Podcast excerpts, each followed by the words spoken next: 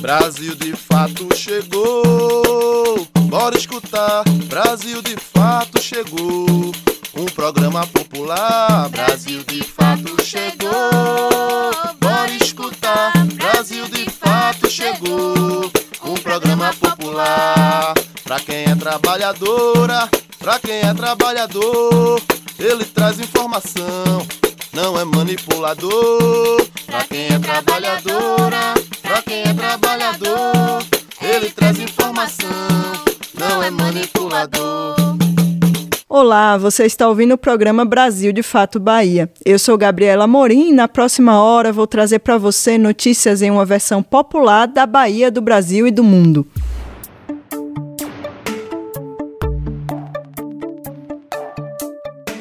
No programa dessa semana, vamos falar sobre o acampamento indígena em Salvador, a crise vivida pelas ciências no Brasil, a tentativa de alteração do ensino básico na capital baiana. E tem ainda informações sobre a abertura de concurso para professor das universidades estaduais da Bahia.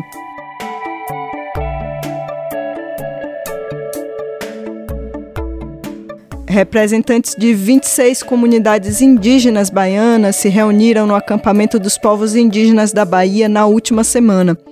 O acampamento trouxe para o contexto estadual as discussões do acampamento Terra Livre, realizado por povos indígenas de todo o país em Brasília no início do mês. Plenárias, debates, músicas e cantos marcaram a quarta edição do Acampamento dos Povos Indígenas da Bahia, que aconteceu entre os dias 25 e 29 deste mês em Salvador. O evento reuniu cerca de 1.600 pessoas, representantes dos 26 povos indígenas do estado, na área externa da Assembleia Legislativa, no Centro Administrativo da Bahia, na capital. Organizado pelo Movimento dos Povos Unidos da Bahia, Mupoíba, o acampamento teve o objetivo de reivindicar demandas antigas das comunidades, de acordo com Rutian Patachó, que faz parte da Secretaria-Geral do Mupoíba. Muitas questões não foram resolvidas nesses anos. É, o diálogo é, entre o Estado e as comunidades indígenas só ficou é, no diálogo. É, não teve encaminhamentos concretos nas demandas, é, não só na questão da educação, como construção de escola, transporte escolar, a carreira do professor indígena, mas também nos projetos de desenvolvimento coletivos, é, como construção de cisternas, como é, melhorias da, da, das estradas é, dentro das comunidades. Então há um coletivo de demandas reprimidas e a intenção do acampamento era ter esse diálogo com o governo do estado, com o judiciário, com o legislativo baiano. O toré de abertura foi realizado pelos povos Quiriri, Pataxó, Pancararé, Caimbé, Tubalalá e Pataxó Ranranê. Também aconteceram debates, atividades culturais como Toré, plenárias, o Encontro Estadual de Mulheres Indígenas e a apresentação de levantamentos sobre educação indígena. Contudo, na terça-feira, dia 16, segundo dia de acampamento, o que era para ser um momento de reivindicação de direitos e diálogo se transformou em ataque violento por parte da polícia. Na ocasião, diversas comunidades marcharam em direção à governadoria do estado da Bahia para levar suas demandas relacionadas aos territórios, à educação, à saúde e às políticas públicas para os povos originários.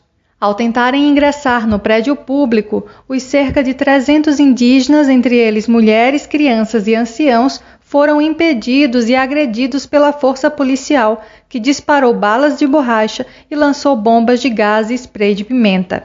Diversas organizações da sociedade civil prestaram solidariedade aos povos indígenas e repudiaram a violência do Estado. Sobre o fato, Rutian explica. Estávamos cansados né, de ser violentados há mais de 500 anos e, mesmo nessa construção dos últimos anos do governo do Estado da Bahia, a gente é, entendeu que não estávamos sendo prioridades para o Estado nem nas demandas mínimas. É, a polícia tem uma força muito maior do que os movimentos sociais. Ela vai reprimir, a função dela é reprimir os movimentos sociais, é, mas entendemos que a forma de repressão que foi equivocada. Né? Nós temos grade na, na, em volta da governadoria em um governo que se diz governo do povo. Ao final do encontro, os povos indígenas esperam que as demandas sejam de fato atendidas e que o Estado mantenha diálogo com as comunidades. E que se coloque por prioridade também as demandas já reprimidas desde 2017, é, demandas básicas que só precisa é, da vontade política, né, de gestão política, não de questão orçamentária, é vontade política de fazer. Então a gente espera que o governo do estado possa sim atender as demandas e po possa também caminhar é, nesse diálogo com os povos indígenas. De Salvador para o Brasil de Fato Bahia, Ellen Carvalho. Entrevista Brasil de Fato.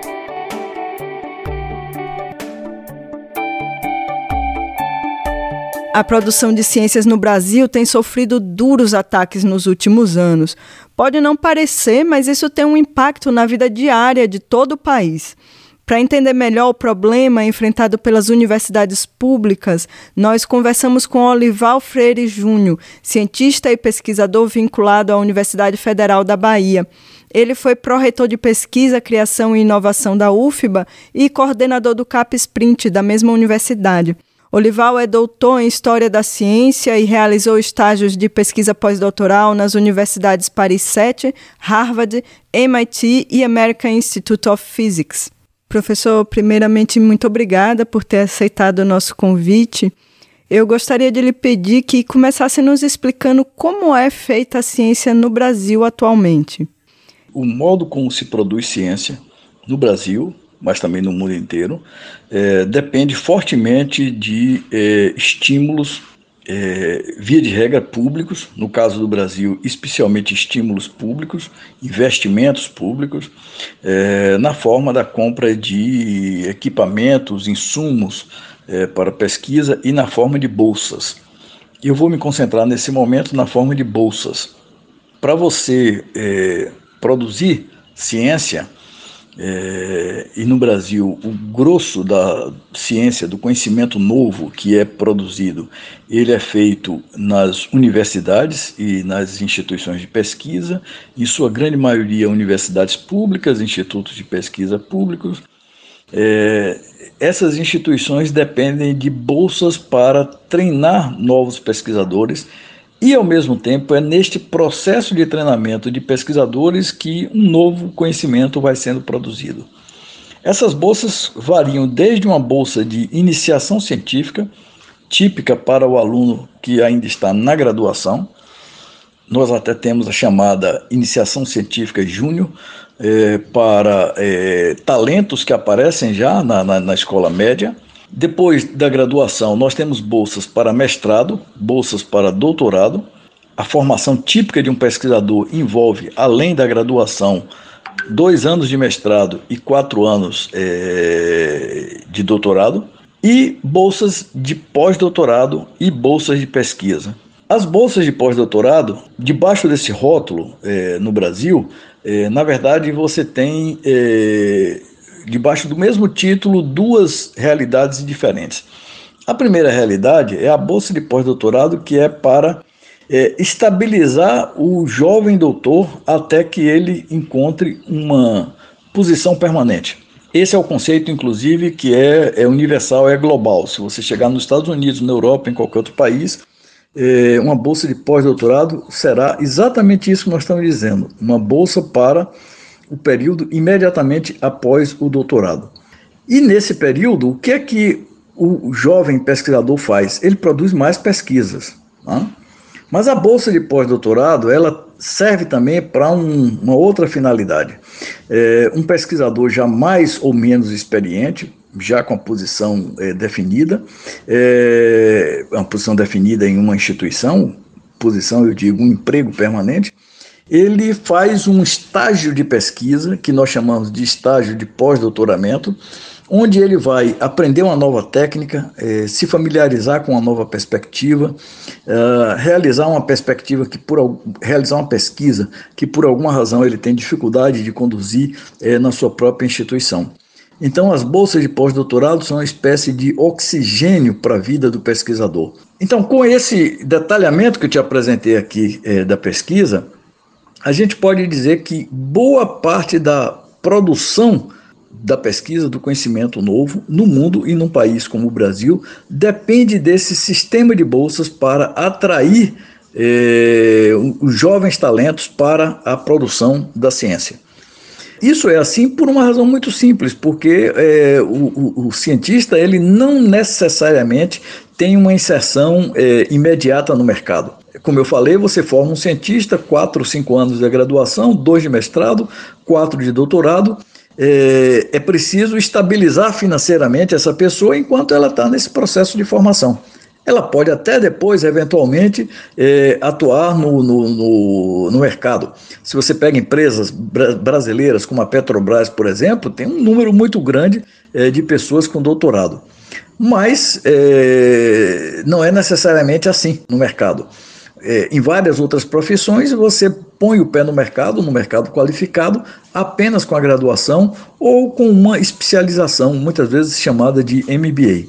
Então, o nosso sistema de bolsas visa exatamente estimular financeiramente e estabilizar financeiramente a formação desses pesquisadores que, enquanto estão sendo formados, estão produzindo o melhor das nossas pesquisas. E que ciência é essa que a gente está falando aqui? O que, que está sendo feito nas universidades e como isso está presente no cotidiano das pessoas? A ciência que é produzida no Brasil ela é muito diversificada. Você tem desde de um lado, por exemplo, pesquisas na área de saúde. Você viu recentemente o quão importante foi o Brasil ter capacidade de, desde identificar rapidamente qual era o tipo de vírus que estava circulando no Brasil, eh, você teve particularmente uh, uma equipe em São Paulo eh, que imediatamente eh, identificou que se tratava do coronavírus então você tem desde isso, desde passando pela qualificação técnica de uma agência como a Anvisa, é, você viu que alguns dos do julgamentos sobre a liberação ou não de vacinas dependiam de sessões da Anvisa. É, um técnico da Anvisa, via de regra, é alguém com formação é, científica é, até o planejamento da saúde pública. O planejamento de uma campanha de vacinação, por exemplo, é, uma, é um procedimento é, profundamente inspirado na ciência, profundamente inspirado numa área específica da ciência, que é a epidemiologia. Você vai para uma outra ponta. A, a capacidade que o Brasil tem atualmente seja de produzir aviões, seja de produzir soja com elevada produtividade, uh, seja é, a capacidade de explorar petróleo é, na camada do pré-sal. Todas essas atividades dependem fortemente de gente com formação científica, com formação técnica, técnico-científica avançada. Muitos dessas, muitas dessas pessoas que trabalham nessas áreas têm mestrado é, e doutorado. Mas nas áreas das ciências humanas e sociais também é, nós temos enormes contribuições para o entendimento da sociedade brasileira. Eu fico aqui em dois exemplos. É, primeiro, Paulo Freire. Paulo Freire é um educador que é, desmistificou o que era o processo de alfabetização de um, de um jovem, e particularmente de um jovem já adulto, é, e as ideias do Paulo Freire se tornaram um patrimônio, eu diria, é, universal é absolutamente comum você chegar hoje numa universidade nos Estados Unidos ou em outro país é, europeu e você é, encontrar é, centros de estudo dedicados às teorias é, do Paulo Freire. Ou do outro lado, hoje nós compreendemos melhor o que é que é o fenômeno do racismo e do racismo estrutural na sociedade brasileira, em grande parte devido aos estudos de sociólogos, de historiadores, de antropólogos, que em particular desmistificaram o chamado período da pós-abolição, mostrando que o problema da escravidão eh, no Brasil não se encerrou com a emancipação eh, dos escravos em 1888, com a Lei Áurea. É, efetivamente, nós temos todo um período que hoje para os historiadores se chama é, pós-abolição, e que é o estudo desse período feito por historiadores, sociólogos e antropólogos que mostraram que os libertos eles não tinham acesso à educação, não tinham acesso a um conjunto de outras possibilidades de formação técnica, não tinham acesso à terra, não tinham acesso à renda Então, tudo isso que hoje nós discutimos no Brasil como política de reparação podem ser entendidas como é, herança de problemas não resolvidos do período do pós-abolição, as décadas que se seguiram após a abolição, na qual a mão de obra escrava, particularmente para as lavouras de café é, em São Paulo e Rio de Janeiro, elas foram, essa mão de obra escrava foi substituída pela é, migração de é, mão de obra europeia e também é, asiática. A compreensão primeira disso veio de historiadores e de é, sociólogos. É, um deles, o Florestan Fernandes, por exemplo. Então, a contribuição, portanto, da ciência para o entendimento do Brasil, para o entendimento da nossa realidade, é extremamente diversificada. Temos falado nos últimos tempos sobre a possibilidade de um apagão nas ciências no Brasil.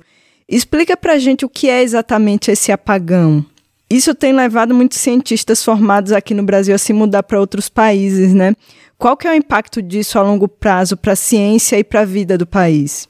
Esse problema é, já chamou a atenção de várias é, é, lideranças da comunidade científica brasileira, porque nós estamos vendo os primeiros sinais de um fenômeno que se chama evasão de cérebros. Nós tivemos um fenômeno semelhante no Brasil há cerca de 60 anos atrás, na altura de 1960, devido exatamente a uma combinação de inflação e salários congelados e condições de trabalho precárias para o trabalho científico, eh, um número importante de pesquisadores brasileiros buscaram o exterior e ficaram no exterior. Eh, alguns voltaram décadas depois. O fenômeno foi extremamente importante. É, você vai encontrar é, um livro é, do antropólogo baiano, Tales de Azevedo, A Evasão de Cérebros, examinando exatamente esse problema. O Congresso Nacional fez uma CPI na altura de 65, 67, sobre o problema. Então, o, o problema, o tema, aliás, à época, o CNPq, essa agência federal, chegou a organizar um projeto com resultados limitados é, chamado é, Operação Retorno. Então, nós tivemos essa experiência no passado e o nosso maior temor é que nós temos já sinais de uma nova onda de evasão de cérebros. Ora, gente, evasão de cérebros é você é, é, reduzir, é você retirar de uma dada sociedade, de um dado país, é, aquela juventude melhor qualificada. Porque, via de regra, é, quem vai para o exterior é o jovem, o jovem pesquisador já com doutorado, ou ainda é, que faz o doutorado e não volta é, para o Brasil. Portanto, é, é, é, algo como, se eu puder fazer uma comparação, é, você querer preparar o Brasil para disputar uma Copa do Mundo e você pega assim, os melhores talentos é, do pessoal na faixa dos, dos 16, 20 anos de idade leva todos para um outro país e nacionaliza eles em outro país. Acabou o futebol no Brasil no dia que a gente tiver uma coisa desse tipo. Né? Porque os melhores, ainda para ficar no exemplo do futebol, os nossos melhores talentos no futebol, eles serão peneirados, é por isso que exatamente é, o termo que é, as escolas de futebol usam é exatamente a peneira para selecionar os melhores talentos. E isso acontece também na ciência. Então, o nosso receio hoje é dessa é, evasão é, de uma nova onda de evasão de cérebros no Brasil. É, essa evasão ocorre pela limitação, pelo congelamento do valor das bolsas, pelo número limitado de bolsas, mas também por um outro fator que eu praticamente não comentei aqui, é que tem sido a ausência de financiamento para a compra de equipamentos, financiamento para a compra de insumos, tudo isso que configura o que a gente chama de condições de trabalho, tudo isso leva um jovem pesquisador talentoso a ficar desanimado, desestimulado com a perspectiva de continuidade do seu trabalho no Brasil e buscar assim é, o exterior a CAPES anunciou mudanças no sistema de avaliações dos cursos de pós-graduação, uma decisão, inclusive, que já foi levada à justiça, se encontra num processo de judicialização sobre essa decisão.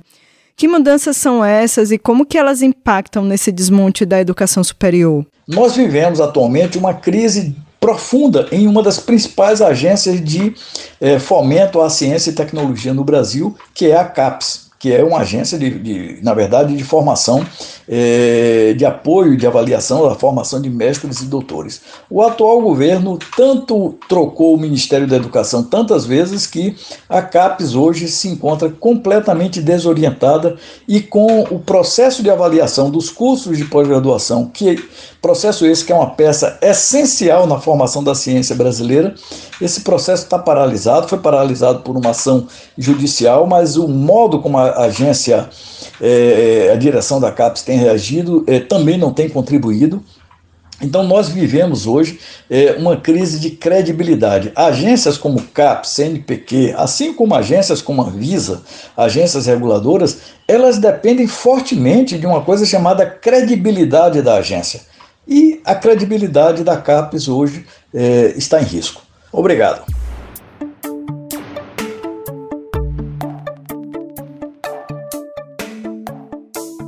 Ontem, 30 de abril, foi comemorado o Dia Internacional do Jazz, ritmo musical nascido entre a população negra de Nova Orleans, nos Estados Unidos.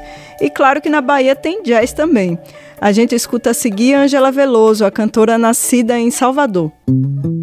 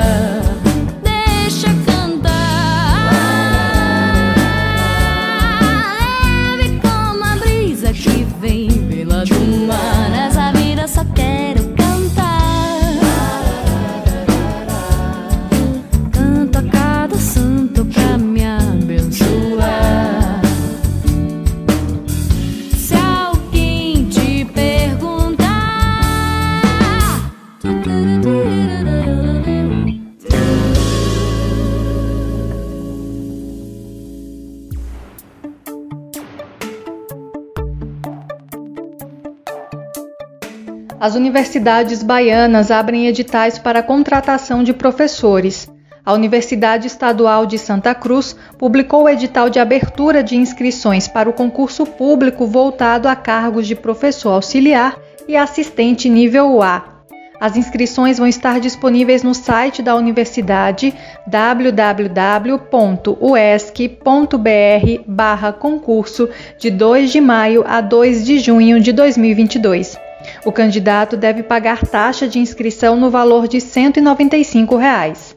No dia 5 de maio, a UNEB também abre inscrições para a seleção de docentes para o quadro efetivo. São 134 vagas para a classe de auxiliar nível A em diversas áreas do conhecimento, em todos os 24 campi da instituição, na capital e no interior do estado. Os interessados podem realizar inscrição até o dia 18 de maio no site www.concursodocente.uneb.br. A taxa de inscrição é de 200 reais. Além da UESC e da UNEB, o governo da Bahia também autorizou a realização de concursos públicos para professores com regime de 20 a 40 horas nas demais universidades estaduais. Nas quatro universidades são ofertadas 286 vagas, sendo 161 para professor auxiliar e 125 para professor assistente. Cozinha Baiana Hoje na nossa cozinha baiana tem comida vegetariana. A chefe vegana e nutricionista Jamile Lázaro ensina pra gente como preparar uma versão vegana para um prato bem baiano. E mostra que comida sem carne também é muito saborosa e nutritiva. Jamile atua como chefe na cozinha do vegetal artesanal e também como nutricionista clínica. Olá, sou Jamile Lázaro, nutrichefe vegana e nutricionista clínica. Vim aqui hoje no Cozinha Baiana apresentar para vocês a muqueca de banana da terra, um prato baiano na versão vegetariana. A muqueca é um prato de influência indígena e africana.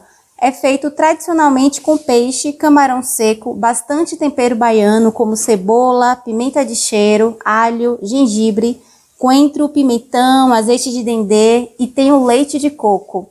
Aqui na versão vegetariana temos a banana da terra como ingrediente principal da nossa muqueca. Na alimentação vegetariana não usamos nenhum ingrediente de origem animal, porém é possível adaptar qualquer prato da culinária baiana tradicional para ser vegetariano. Basta apostar nos vegetais como protagonista da sua receita e caprichar nos temperos. Nessa receita em especial, para dar um sabor mais marcante, mais próximo ao peixe e ao fruto do mar, podemos usar as folhas de alga nori desidratadas, à venda em lojas de produtos naturais. Essa receita ainda é bastante saborosa sem as algas nori, portanto, este é um ingrediente totalmente opcional. Então, vamos à receita? Pegue papel e caneta e anote o que você vai precisar. 4 bananas da terra madura em pedaços grossos, um pimentão vermelho, dois pimentões verdes, três cebolas, dois tomates, duas pimentas de cheiro. Corte todos esses vegetais em rodelas grossas. Uma xícara de chá de coentro picado. Duas colheres de sopa de gengibre ralado. Quatro dentes de alho ralados. Sumo de dois limões. 5 colheres de sopa de azeite de dendê. 200 ml de leite de coco, sal a gosto e pimenta preta a gosto. Temos um ingrediente opcional que você pode usar, duas folhas de alga nori para garantir um sabor mais marcante de peixe no seu prato. E você pode usar também água, se necessário, para ajudar no cozimento. Tradicionalmente, a muqueca é feita em uma panela de barro, mas você pode usar uma panela comum, desde que ela tenha tampa. Então, aqueça o azeite de dendê em um fogo baixo e adicione o alho já ralado. Quando o alho começar a dourar, desligue a panela. Então, vamos montar esse prato em camadas na nossa panela. Em camadas, adicione os seguintes ingredientes: primeiro a cebola, depois os pimentões, Acerte o sal e os temperos. Os temperos que vamos utilizar aqui é a pimenta preta em pó, a pimenta de cheiro, o sumo do limão, o gengibre. Esses temperos vocês vão adicionar entre uma camada e outra. Então continue as camadas, adicionando a banana da terra, adicionando os tomates, temperando sempre, adicionando as folhas de alga nori, que são opcionais. Por fim de tudo, adicione o coentro. Acenda novamente o fogo e adicione o leite de coco na panela. Se necessário, adicione também água para ajudar no cozimento. Então, tampe a panela e espere ferver. Após a fervura, experimente o sal e os demais temperos. Estará pronto quando todos os vegetais e a banana estiver bem macio e bem apurado no sabor. Você pode deixar com mais ou menos caldo. É só adicionar mais líquido à receita, caso você queira mais caldo, ou deixar a tampa da panela aberta no momento do cozimento, caso você queira uma muqueca mais sequinha com menos caldo. Espero que tenha gostado da receita. Bom apetite! Para mais receitas como esta, me siga no Instagram nutri.jamililázaro.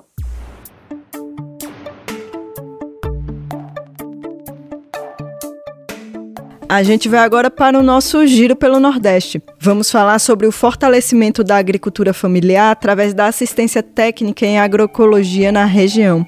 O início dos festejos juninos no Maranhão, marcados pelas festas do Bumba Meu Boi, o aumento expressivo de casos de dengue no Rio Grande do Norte e a formação das brigadas digitais no Vozes Populares. O Nordeste em 20 minutos começa agora.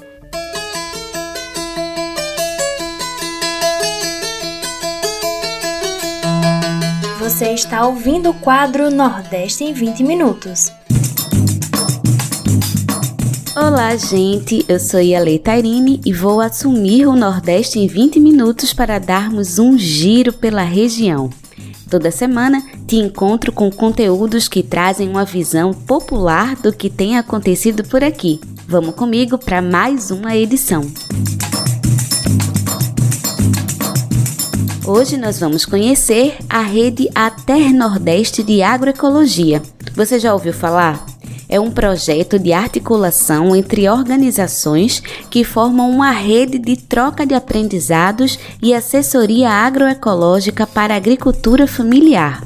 Quem fala mais sobre a atuação da rede aqui no Nordeste é Daniel Lamir. A reportagem é de Lucila Bezerra e Rodolfo Rodrigo.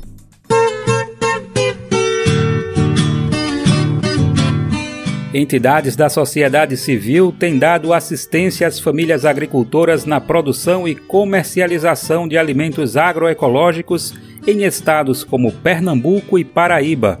A ideia é garantir a produção de uma alimentação saudável, livre de agrotóxicos, mas vai além.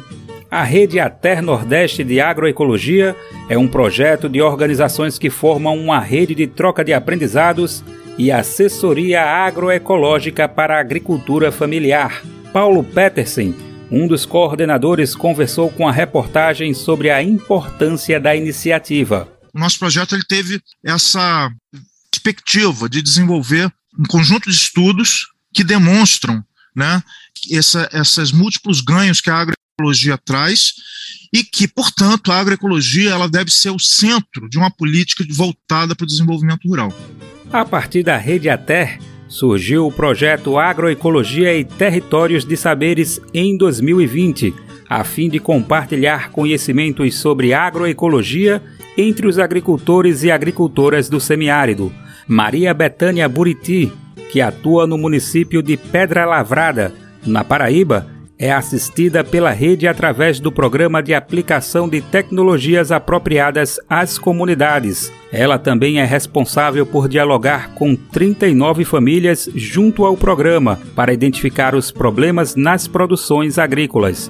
Entre elas, a utilização de sementes transgênicas e também contribuir com os conhecimentos passados de geração em geração mais importante disso tudo é que a, a garantir que as famílias elas possam ter uma alimentação mínima saudável. E isso é que o território do coletivo e que ela garanta também a sua permanência no campo. porque tem muito isso dentro do território também, né? Os antepassados, a questão das sementes da paixão, as sementes crioulas, que as famílias já guardam desde os seus antepassados, seus avós, bisavós. Então, existe não é apenas a agricultura em si. Além da assistência agroecológica, as ações também são para o apoio aos produtores no beneficiamento dos seus produtos. É o que acontece no município de Vertente do Lério, no agreste de Pernambuco. Lá, a família de Doraci Oliveira aperfeiçoou a comercialização do queijo artesanal com o apoio da assessoria técnica do Centro Sabiá. E meus produtos tinham um baixo preço e através do Sabiá com orientação, eu, a gente melhorou muito, né? Tanto na, na venda, né, como na produção. Para saber mais sobre o trabalho da Rede Ater Nordeste de Agroecologia, é possível acessar o projeto por meio das redes sociais. No Instagram, o perfil é arroba Agroecologia. Repetindo, arroba N E Agroecologia, tudo junto, do Recife da Rádio Brasil de Fato, com reportagem de Lucila Bezerra e Rodolfo Rodrigo. Locução: Daniel Lamir.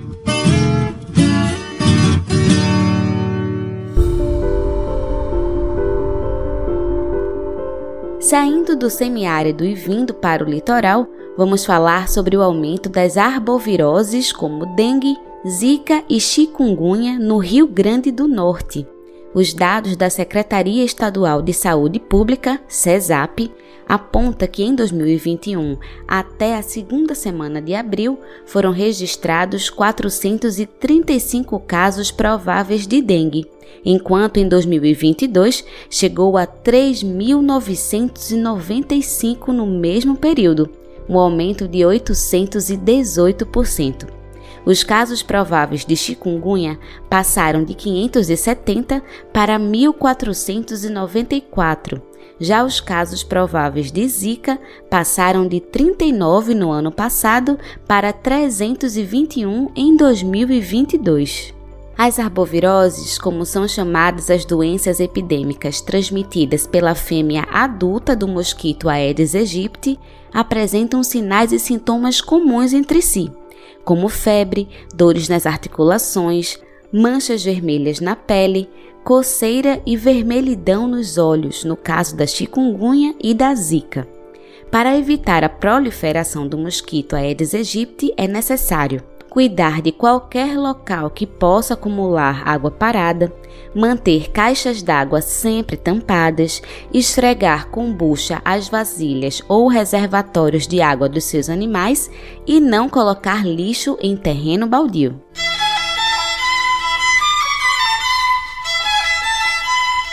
E no balaio cultural desta semana, vamos conhecer os festejos juninos no Maranhão onde o Bumba Meu Boi tem um papel de destaque. Quem conta pra gente é Rodolfo Rodrigo.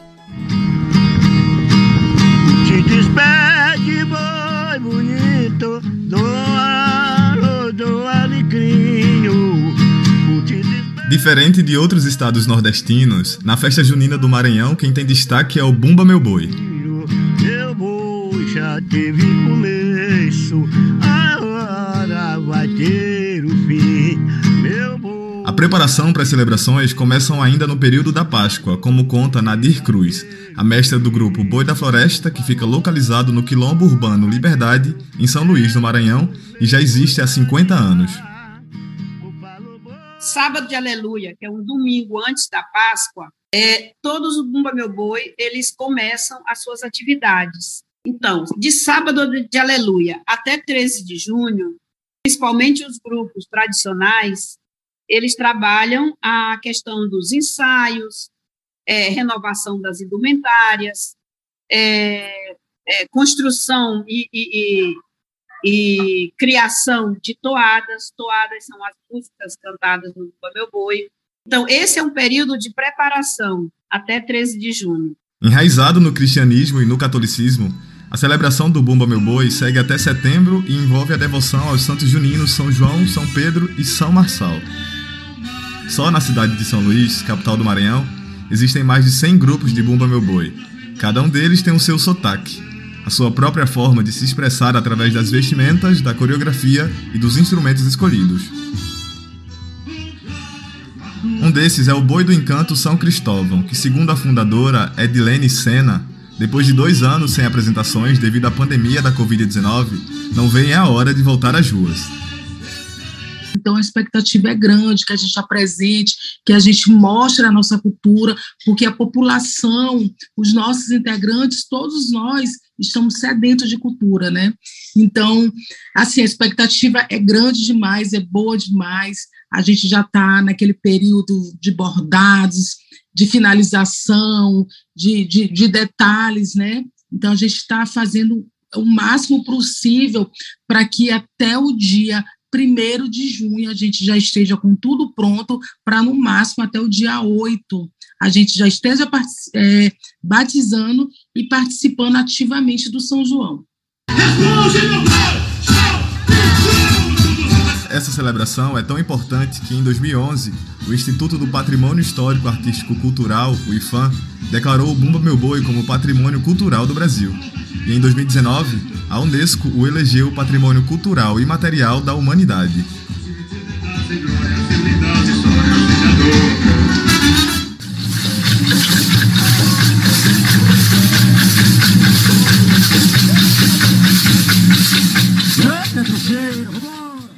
O boi da Maioba, que tem 125 anos e é um dos maiores do Maranhão, tem tanta história que o mestre José Inácio estendeu o tempo de celebrações, começando as apresentações no carnaval.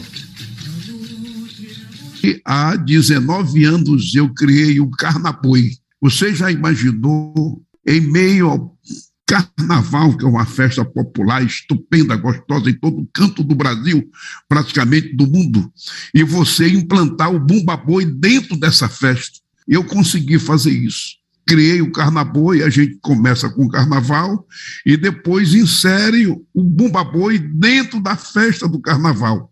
Algo assim fantástico e a aceitação do público extremamente também fantástica, contagiante, e de modo que nós estamos nessa luta fazendo com que as pessoas possam transpirar e respirar o Bumba Meu Boi o ano inteiro. Do Recife, da Rádio Brasil de Fato, Rodolfo Rodrigo.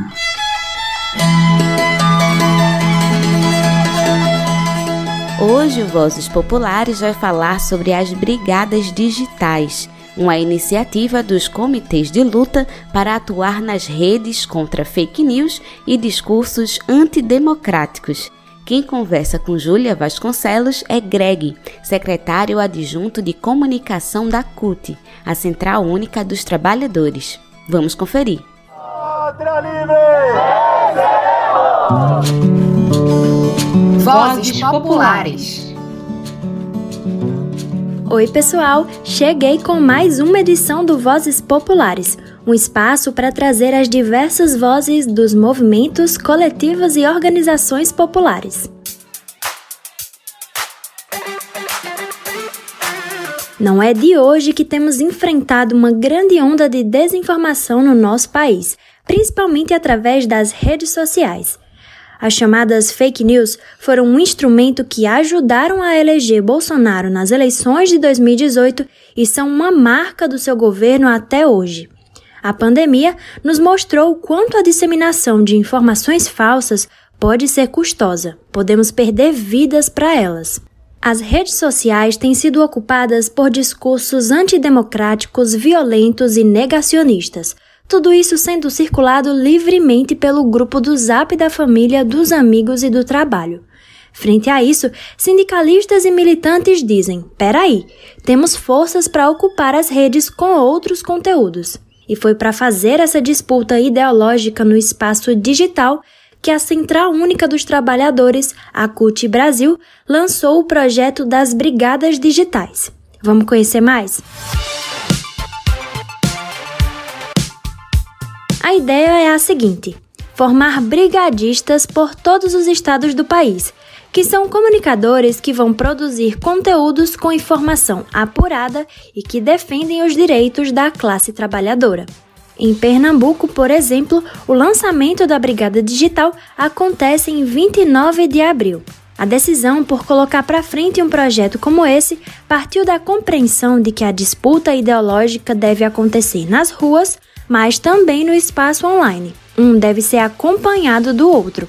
Quem fala conosco para explicar mais é o secretário adjunto de comunicação da CUT Nacional, Admirson Medeiros, conhecido como Greg. A CUT ela tem montado uma estratégia que tem três vertentes. A primeira é a construção da plataforma da classe trabalhadora, que já tem a nível nacional e a gente está produzindo nos estados. A segunda, os comitês de luta. E a terceira, as brigadas digitais. Como é que isso dialoga? Dialoga no sentido de que a plataforma é o nosso, a nossa proposta para esse Brasil que a gente precisa construir. É, os comitês de luta vão ser as atividades presenciais que os comitês vão estar fazendo para defender nossas propostas de sociedade e as brigadas digitais vão fazer essa ação nas redes sociais. Um espaço que a gente precisa ocupar com urgência, porque ele está permeado em muitas fake news. E ela vem para combater essas fake news e apresentar para a sociedade brasileira uma proposta de sociedade diferente, possível, igualitária, inclua as pessoas. Viu que ele falou também sobre os comitês populares de luta? Guarda bem esse nome, porque a gente vai voltar em outra edição para falar só sobre eles. Ambos os projetos têm um peso na disputa eleitoral desse ano, mas Greg enfatiza que querem ir além. Assim, as brigadas digitais cumprem também um papel na democratização da comunicação, uma vez que rompem com a desinformação e com a mídia hegemônica brasileira dando visibilidade à luta por direitos, aos movimentos sociais, sindicais e à voz do povo. A ideia é a gente ter 60 mil brigadistas no Brasil todo, estamos correndo com isso. E a ideia é que tanto os comitês de luta e as brigadas seja algo permanente. A gente não quer fazer uma estrutura dessa só para uma disputa eleitoral. A gente quer fazer que essa estrutura funcione pós-eleição e que a gente vai disputar mentes e corações para construir essa sociedade que a gente precisa. Até o momento, já são contabilizados 10 mil brigadistas pelos diversos estados do Brasil. Quer saber mais sobre tudo isso e até mesmo como você pode fazer parte de uma brigada digital? Acesse o site brigadas.cut.org.br. Você também pode acompanhar mais informações através do Instagram arroba CUTBrasil.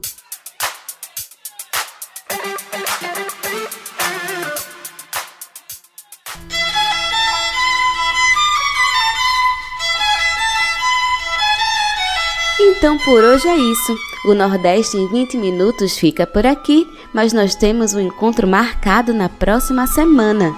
Tchau!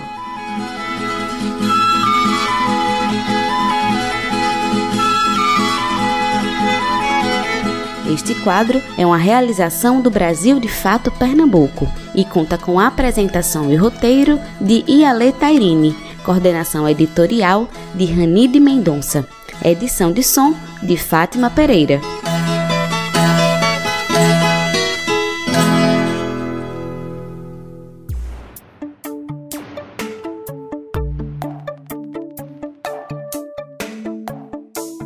Por hoje ficamos por aqui. Se você quiser entrar em contato conosco, enviar suas sugestões, manda uma mensagem para o WhatsApp 75998439485.